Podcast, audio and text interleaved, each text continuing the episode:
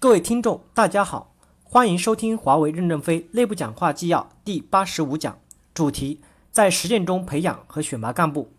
任正非在第二期品管圈活动汇报暨八讲大会上的讲话导读部分。管理干部就是一个胶水浆糊，他把所有有用的要素都粘合在一起，形成了新的成就。我认为那就是他最大的能力。任正非对干部能力的认知非常独特。二零一五年十二月，任正非在接受采访的时候，我什么都不懂，我就懂一桶浆糊，将这种浆糊倒在华为人身上，将十几万人连在一起，朝着一个大的方向拼死命的努力。我认为华为公司 QCC 活动是搞得很不错的。特别令我高兴的是，今天会场坐满了人，相信以后会有更多的人参加这一活动。正文第一部分：小改进中提升企业核心竞争力。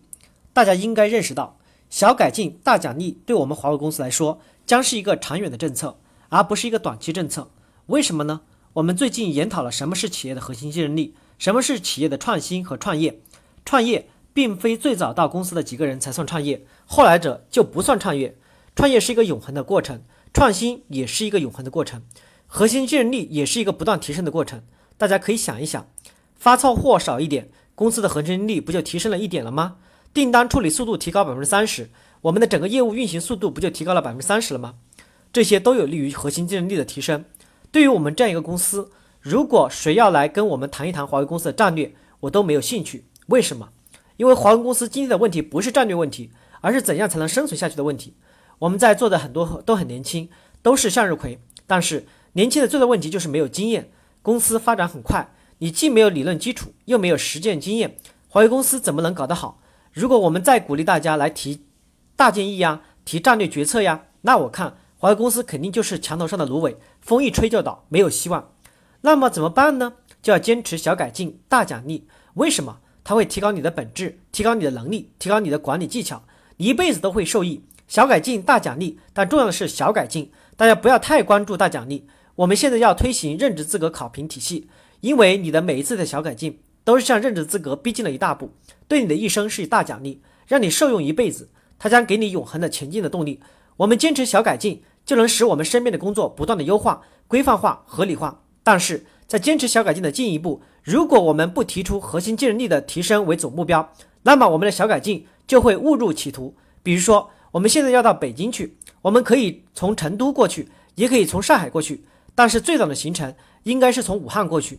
如果我们不强调提升公司核心竞争力是永恒发展的方向，我们的小改进改来改去，只顾自己改，就可能对周边没有产生积极的作用。改了半天，公司的整个核心竞争力并没有提升，那就是说，我们的小改进实际上是陷入了一场无明确大目标的游戏，而不是一个真正增创客户价值的活动。因此，在小改进的过程中间，要不断的瞄准提高企业核心竞争力这个大方向。当然，现在你们的每个 QCC 的圈活动目的。都是为了提高公司核心竞争力的。围绕着这一总目标的小改进大奖励，将是我们华为公司在很长时间内坚持的一个政策。第二部分，坚持干部从实践中来。我们还有一个政策，凡是没有基层管理经验、没有当过工人的、没有当过基层秘书和普通业务员的，一律不能提拔为干部，哪怕是博士也不能。你的学历再高，如果你没有这些实战经验，公司就会对你的横挑鼻子竖挑眼，你不可能蒙混过关。因此。从实践中选拔干部和小改进大奖励是两个相吻合的政策。我很怕，我很害怕，我们这个公司上层中有的人头脑发热，最后导致这个公司生命的终结。在《走出混沌》这本书里面，黄卫伟老师的一篇文章中有一段话，我当时是看了报纸随手写给他的一段话。这本书一出来后，我才发现这段话已已给加进去了，就是讲万国证券公司失败的经验教训。万国证券公司是非常艰苦奋斗的。他们的艰苦奋斗当中的历史，那种经历应该令世人都震惊的。他们不是一个坏公司坏掉的，而是一个好公司垮掉的。他们是很有业绩、很有成绩的，做得有声有色。但是由于内部种种压力，他们的总裁违反证券市场的操作法规，突然孤注一掷抛空国债。本来判他不违法，他可以盈利四十个亿；判他违法，他就亏损二十个亿。大家想一想，不要说他们亏损二十个亿。就是华为亏损二十个亿，我看日子也是很不好过的，他们很难过关，他们就垮掉了。那么华为公司会不会垮掉呢？比如说我也会不会去孤注一掷呢？完全可能的。因此，我们必须要有一个基本法来确立华为公司的层层管理体系，确立层层动力和制约体系，这样公司的发展才能有序有规则。然而，要实现这个有序有规则，不是一天两天就可以实现的，将是非常漫长、很艰难的。当实现了这种有序的动力与制约机制，我们就不会犯万国证券的错误。不管总裁有多么大的威望，不对的事就会有牵制。现在我们需要大量的干部，干部从哪里来？必须坚持从实践中来。如果我们不坚持干部从实践中来，我们就一定会走向企图。是不是外来的空降部队就一定不好呢？很多公司的历史经验证明，空降部队也是好的，但是其数量绝对不能太大。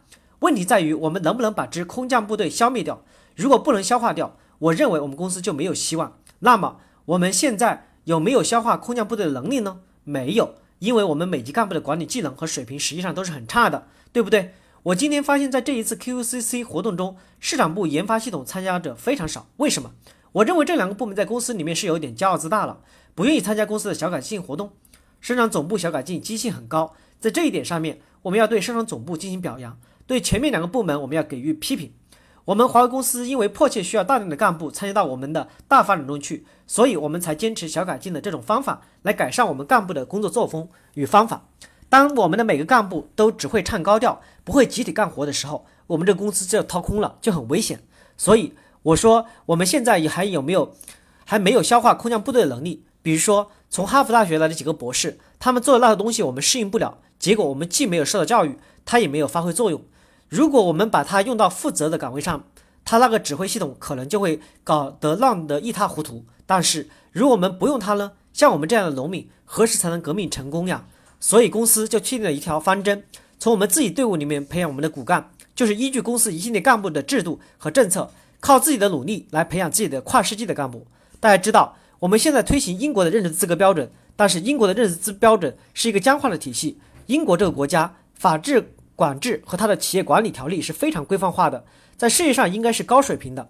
你看看英属殖民地，像新加坡呀、香港呀，发展的都很好，都是来源于它有周密的、全面的法治环境与建设。英国的任职资格体系虽然是个非常好的体系，但就是缺少一个生命活力。我们已经把美国的黑公司的这个薪酬体系控制制度引入了任职资格体系，希望各级干部按照这个标准去比照比照自己到底适不适合。我们最近考评了很多五级干部。仅用三级的标准考评他们，他们满头大汗，感到三级太难考了。他们说：“那咋办？”我说：“给你三年时间，还是要达到五级，你自己去努力补这个课。三年以后有大一批达到标准，那我们就可以制度化。所以，我们高级副总裁一级的任命只有两年有效期。所以，我们确定的干部路线是从我们自己队伍产尽快产生干部，就是要在实验中培养和选拔干部，要通过大小改进、大奖励来提升干部的素质。当你看到自己的本本领提升。对你一生都有巨大的意义，你才知道奖金是轻飘飘的了。另外，你才知道你后头的人生命的命运才是最关键的。我们确定了要自力更生，从自己的队伍里面来培养和选拔干部，但是我们并不排除外来的帮助。大家知道，淘宝公司现在给我们做顾问，IBM 公司正在全面充当我们的管理顾问，他们带来了很多好的思想、好的方法，经过我们消化以后，经过一次培训、二次培训、三次培训以后，我们就慢慢的传播到基层去。感谢大家的收听，敬请期待第二部分的讲解。